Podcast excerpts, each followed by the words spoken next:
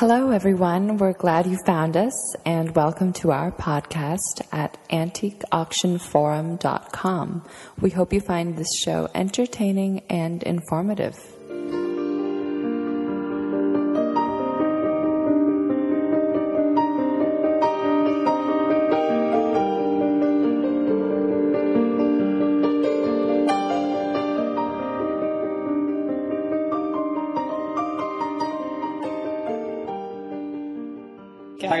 Hi. This is Martin and Rain today. And guess what? Rain's not my co host, or I'm not her co host. I'm actually going to be asking her some questions. We're going to try something new here, and we're going to have an informational show. And since Rain ha- has such an expertise in art glass, that's what we're going to talk about. How are you doing, Rain? Pretty good. You mean we're going to talk about glass and I'm going to be interviewed like I'm somebody special? That's right. How do you feel about that? is that I'm not, okay? I'm not sure. I'll tell you how I feel when it's all said and done. okay.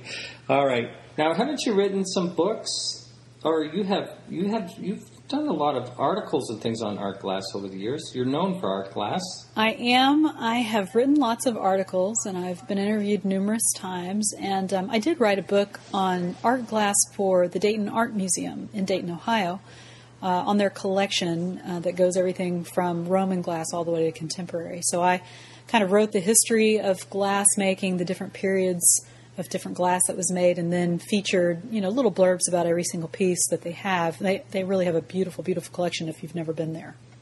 So I know that uh, Louis Comfort Tiffany was very interested in Roman glass, and that's what inspired him to create his glass. Were there any other makers ahead of that besides the Romans um, that were making iridescent glass before Tiffany? Well, actually, that's kind of an interesting question, and it's I've always found it's one to be um, kind of interesting. Um, what a lot of people don't realize is that Lotz was making iridescent glass before Louis Comfort Tiffany was. And Oh. uh, yeah, a lot of people have I had no idea. Yeah, I, you know, you hear all kinds of stories. You know that Lotz worked for Tiffany. That's not true. That Lotz was inspired by Tiffany. That's not true. I think it's plain to He was see. Czech, right? Uh, he's he's yes, correct. He, Bohemian, Bohemian, Mm-hmm. Bohemian, uh-huh. I, I think that it's very easy to see that they both influenced each other in some of their designs, and that nature was a, a huge influence in their designs. But they they both did some similar designs of of each other's. But he um, the the Lotz uh, company was actually making iridescent glass before Tiffany's company was.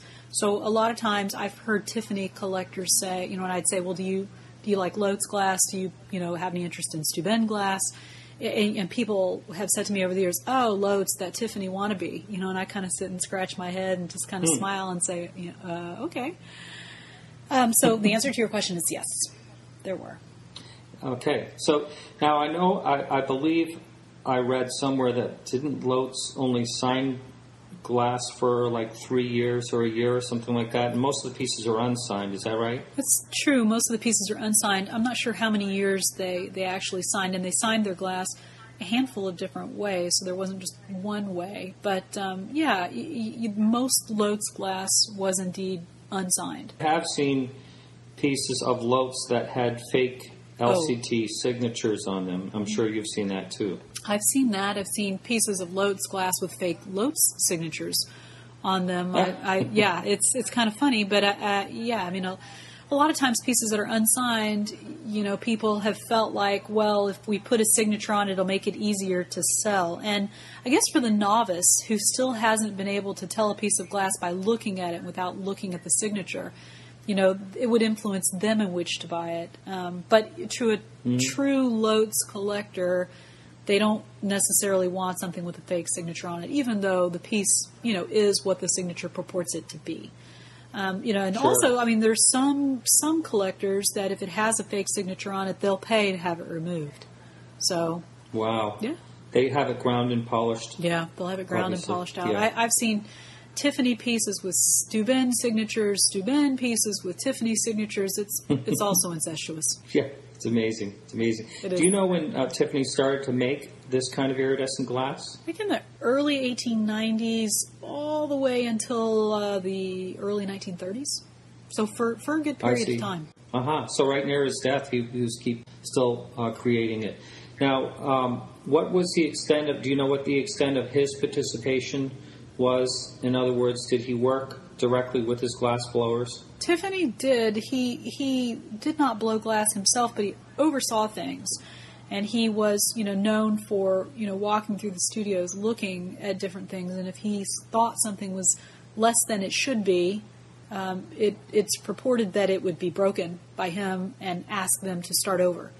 And uh, you know Oh, to do it again. And and and in many instances his level of perfectionism kind of kept the company in the negative and you know it's been said that had had the, he not have the kind of money from the family that he had he probably would have failed even though his glass is you know his glass and his lamps and his windows is what it is i mean he he he was quite the perfectionist, and he would have something redone and redone. And there aren't very many other um, glass artists from that time period that you could say the same thing about. I mean, they certainly liked producing good product, but if something was less than perfect, it still would would oftentimes find its way onto the market. So if you see a Tiffany vase and it has some type of flaw in it, most likely it's not correct. I would assume. Well, that's not necessarily true either. Um, but but what would happen is perhaps you know it was one of the one of the artists that worked there or somebody who worked for the company would take it home at night, and and that's how Oh, it, would, it would disappear off the shelves and, and eventually make it you know to the to the I market. do believe that I have handled an O-ring vase one time that had a little bubble in it. and I was quite surprised. Everything else about it did look perfect. Yeah, and there were pieces. look some of the some of the techniques uh, that he did um, would have issues with the cooling process, and sometimes you would have internal cracks um, because of when it would cool down. There would be, uh, you know, something in the glass that would cause it. Even the smallest things, if it was a piece of ash or something that in it would- that would make the glass unstable and crack, or just from from the, the the way that the glass was made, the chemical compound that was made was unstable itself, would cause a piece to crack. And, and obviously, if it was something that was caught, um, it would not be sold. But if it wasn't caught, if it got past them, then yeah. So you will find pieces with in the making, as we like to say, imperfections. But it's it's Right. not it's not as often as some of the other companies. Huh. Now, getting back to when he started, wasn't he involved in an exhibition where his pieces became real popular? The Paris Exposition of 1900. Yes, I believe that's what it is. Yes. Yes, and you know, and So- he was fortunate enough to, um, you know, his father had stores around the country and in other in other countries as well, and so his items could be, you know, exhibited in his father's stores, which were, you know, fancy, good, well-to-do, you know, for the for the wealthy type of stores. So that was an easy way to get his products in front of, you know, the the right type of people. All right. Did do you know if his art glass became popular right away, or did it take a while? Uh, it's my understanding that it, it, it, it did very well right right out of the gate, and and it's interesting because some of the earlier pieces um, are are not as strong in color, not as great in decoration, though collectors oftentimes covet those early pieces because it's something. Sometimes there are forms that you just didn't continue to see, shapes that you didn't continue to see, decorations you didn't see, you know, very often, and um, you know, even while they're not necessarily as commercial as some of the more popular things are, they're a little more unique.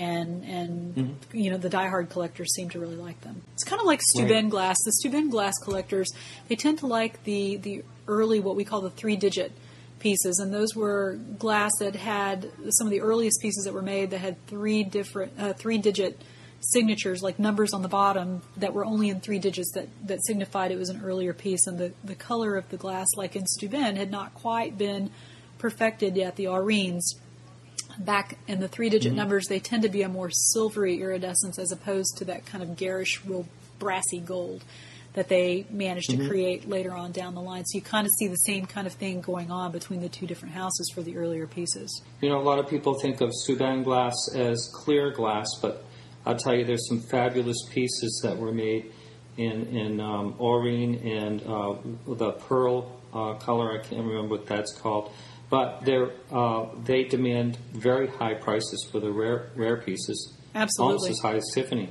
Yeah, uh, Yeah. absolutely. And you know, it's interesting because you know, at one point in time, Louis Comfort Tiffany went to sue Frederick Carder and Steuben for, you know, for supposedly stealing their uh, chemical, um, you know, recipe, if you will, and uh, and then the the lawsuit was dropped, and I'm and I'm not really sure what kind of happened in between to make that happen, to make it kind of just go away, but it did. Now, when you said earlier that he probably was running his company in a negative because he was so fussy, did he ever have trouble keeping up with the production of the demand of his pieces?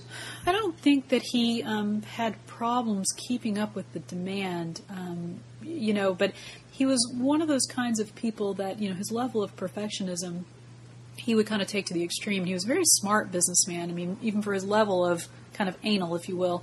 Um, a lot of people have had, you know, kind of conversations back and forth between the numbering systems on the bottom of, of Tiffany, for example, and some people uh, believe them to be shape numbers, and in instances like the pastel lines, it's kind of been proven that they're shape numbers.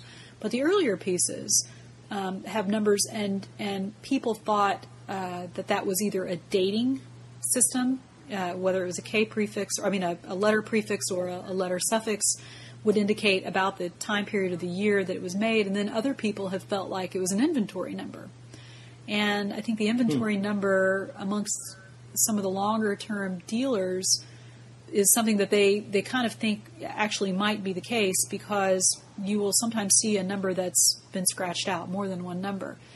And it, it, it, Tiffany was known for putting things in stores on consignment. So unlike today, like if a store wants to to acquire a product, you know, they buy it and maybe they pay for it in 60 days, 90 days, whatever it may be. The product comes first And uh, as far as Tiffany went, he would put his items in the stores, and if they hadn't sold in three months, they would be withdrawn from the store because he didn't want people to continue to see the same thing sitting on the shelf again and again and again. That would lend to Tiffany's products having fallen out of favor, and he definitely didn't want that. So they would be picked up and returned, and then put at another store another time, which actually might explain why there would be two different sets of numbers on the bottom of a piece. Speaking of numbers, but the numbers on the metalwares and things like that, did they indicate a model? Yes, correct. Something mm-hmm. you're talking about a number on the bottom of a base for a lamp. Right. Right, and also yes. on the shade of a lamp as well. And yeah, and, and the great mm-hmm. thing is if you have the book Tiffany at Auction by Alastair Duncan, he took the time at one point to, put those numbers in order and address a photo to go with each number. So you could look at that number and then kind of go back to finding on what page, you know, that that shape number was, that base number was, the you know whatever, and you could go look and see if it matched what it was that you were looking at. And that it's not true. There's not a photo for every single number that's in there, but for a good portion of them, the things that you do see kind of again and again. So I know that many of us have taken that, and, and if somebody called on the phone and said, "Well, I have." you know, for example, a 16 inch tulip shade on, you know, base number blah, blah, blah, blah, without looking at a photo, you could pick up the book, flip to the back, find that base number, look at the photo, and you'd know immediately what it was that, that they had for sale. I know that he signed, getting back to art glass, he signed his art glass several different ways LCT, Favrile, uh, Louis Comfort, Tiffany. Do you know why he signed those uh, art glass pieces so many different ways? Well, and we were also signed LC Tiffany Favrile, LC Tiffany Favrile Inc. Um, some were signed with paper label. There was more than one kind of paper label. The paper label sometimes would come with an inscribed number and a paper label, so that explains why sometimes you only find something with a number and not a like an LCT or anything like that. Those are traditionally earlier mm-hmm. pieces, and you know, I mean, when you buy something today, don't you take the kind of sticker off of it when you buy it. I mean, so right? yeah, it's something that's hundred years old. Made I'm sure it's been washed and cleaned at least once or twice over the last hundred years. Uh, you know, since the item was made, so a lot of those paper labels did not did not last. Um, you know, different um, like whether something was a paper label or a signature, some of that just indicates the time period in which they were made. You know, right. why he would use LCT on some things, and then LC Tiffany Favrile on others, LC Tiffany Favrile Inc. LCT, Favrile. I mean, the, the variety. I, I, I don't really know why one was used and and and not the other. And I don't know if it boiled down to whoever it was in the finishing department because when pieces were made, they would go to the finishing department until they were sold. When they were sold, then they would be signed.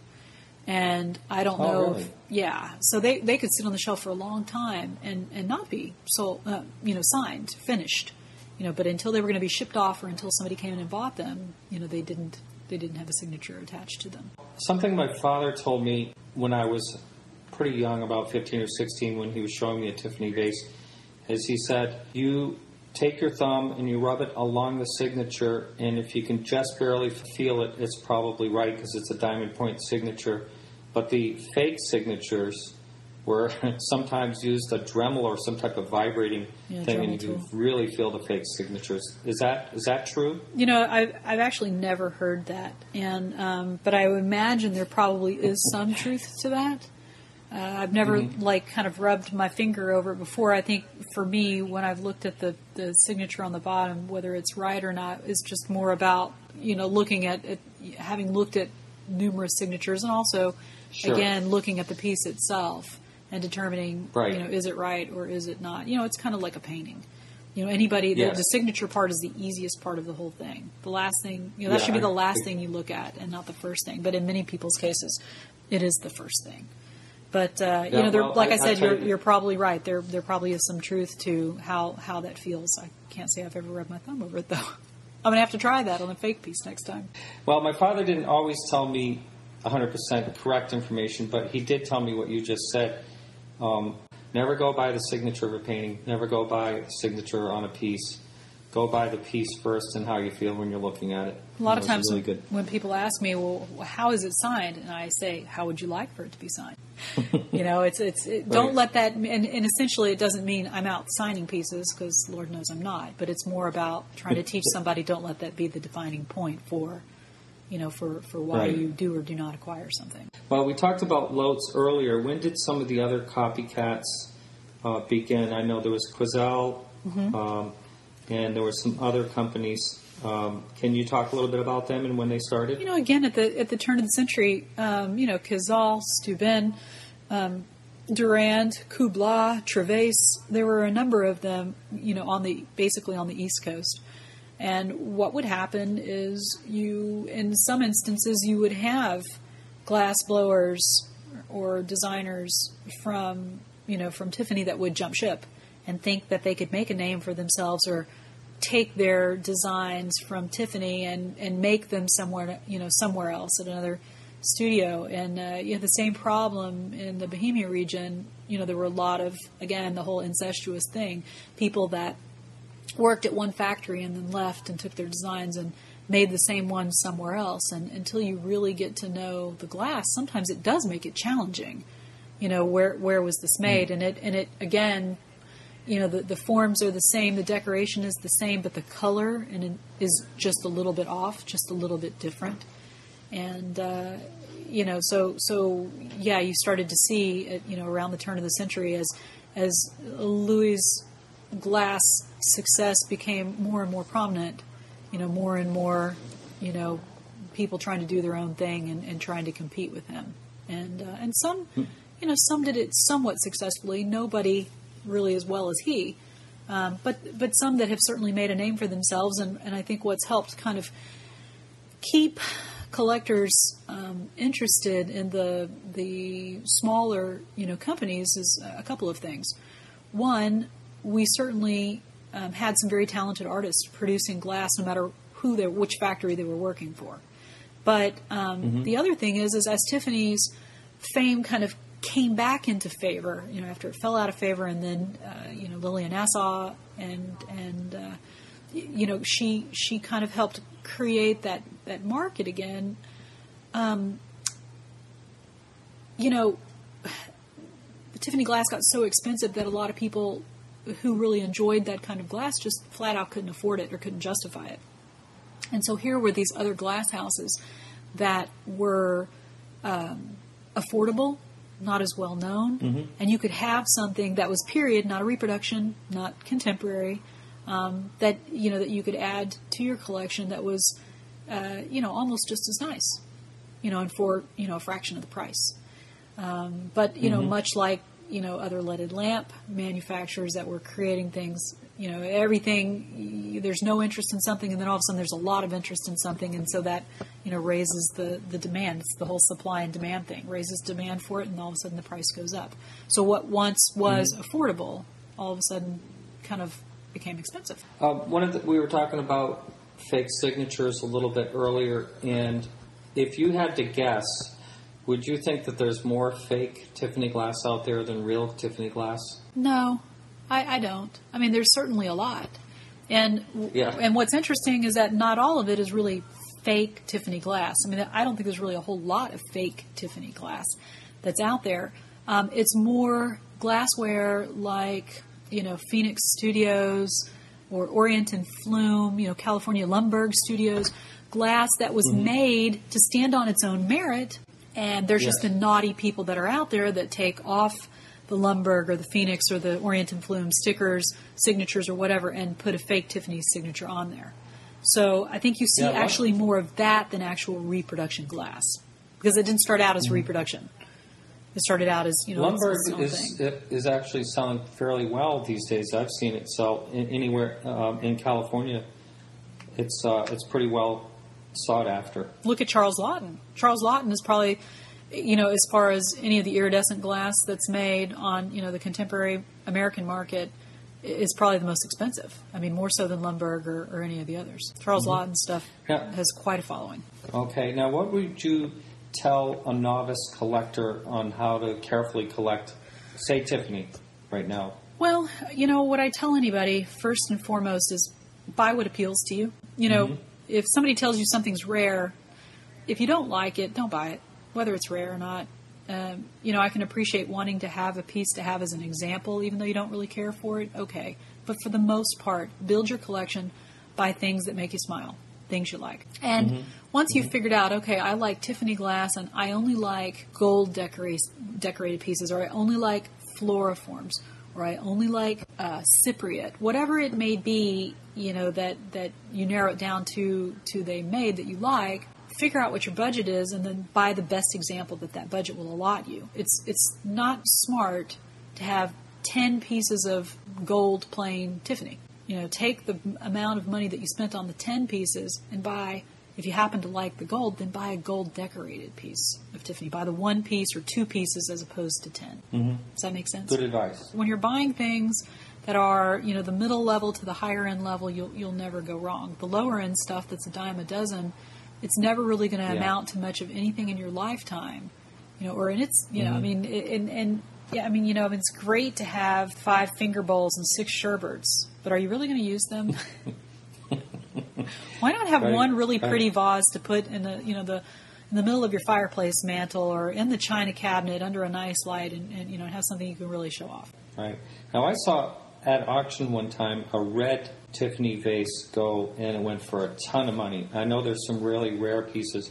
What is your experience with some of the rare pieces? Have you have you come across a lot of them? It's interesting that you say um, rare uh, because at one point in time, uh, kind of before eBay, and you know, there's many people selling things on the internet. It was thought to be that that red Tiffany was rare. We kind of know better now.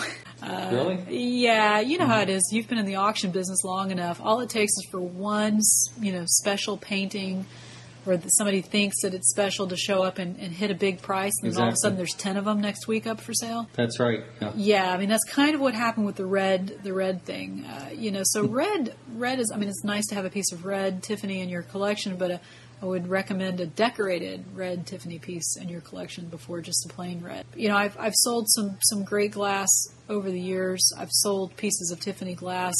Uh, I think the least expensive I've ever. I mean, the most expensive I've ever sold a piece for was eighty five thousand, and I know that.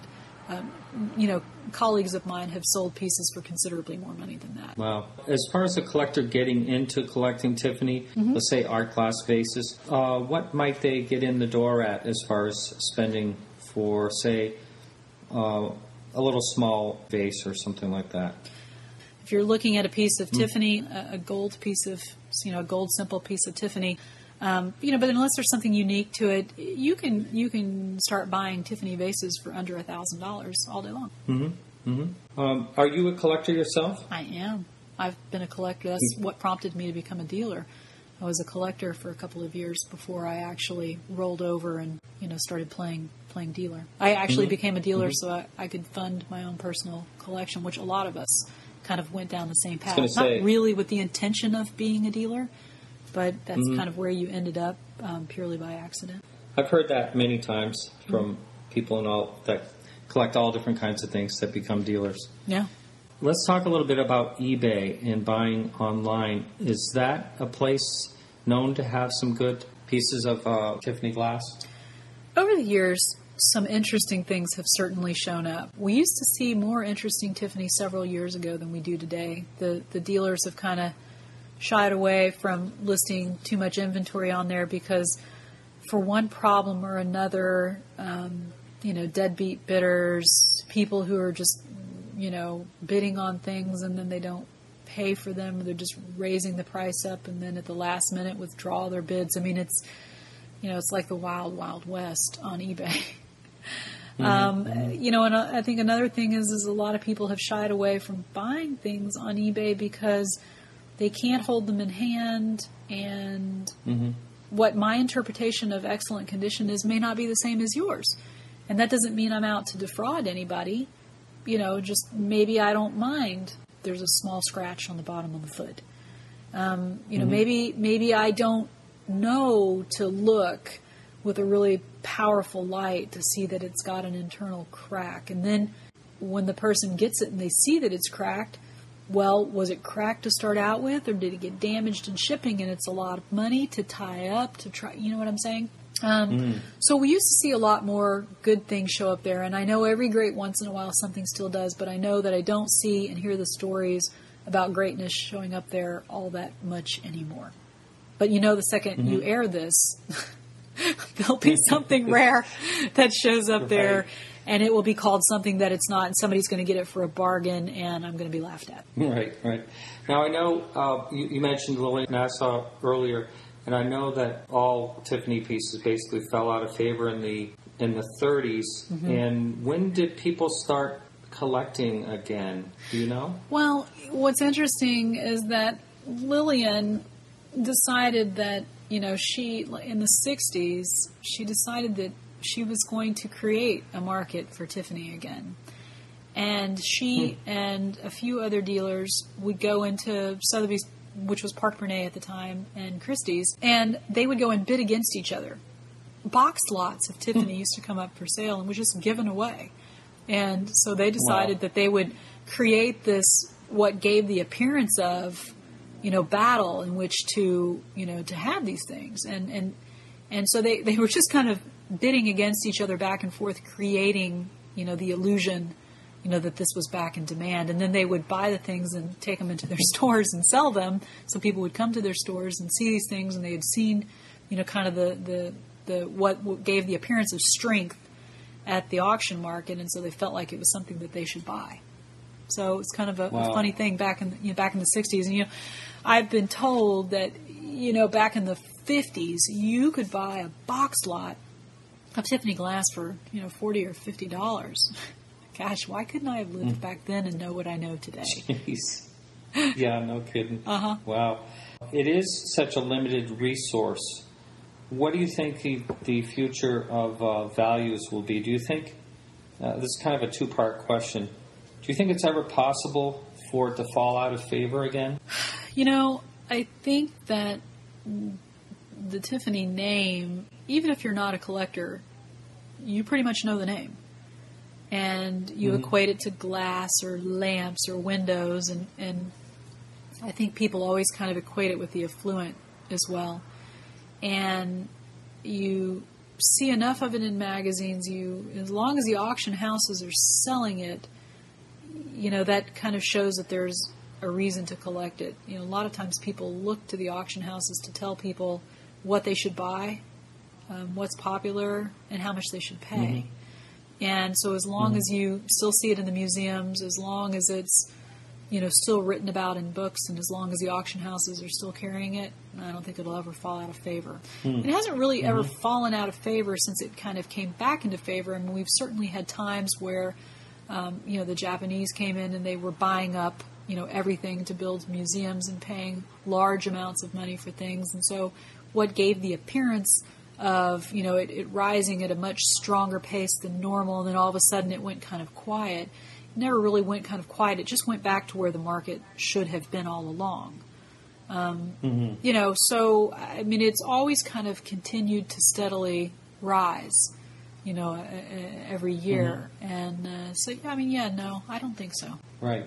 Now, Steuben Glass still in business in upper state New York.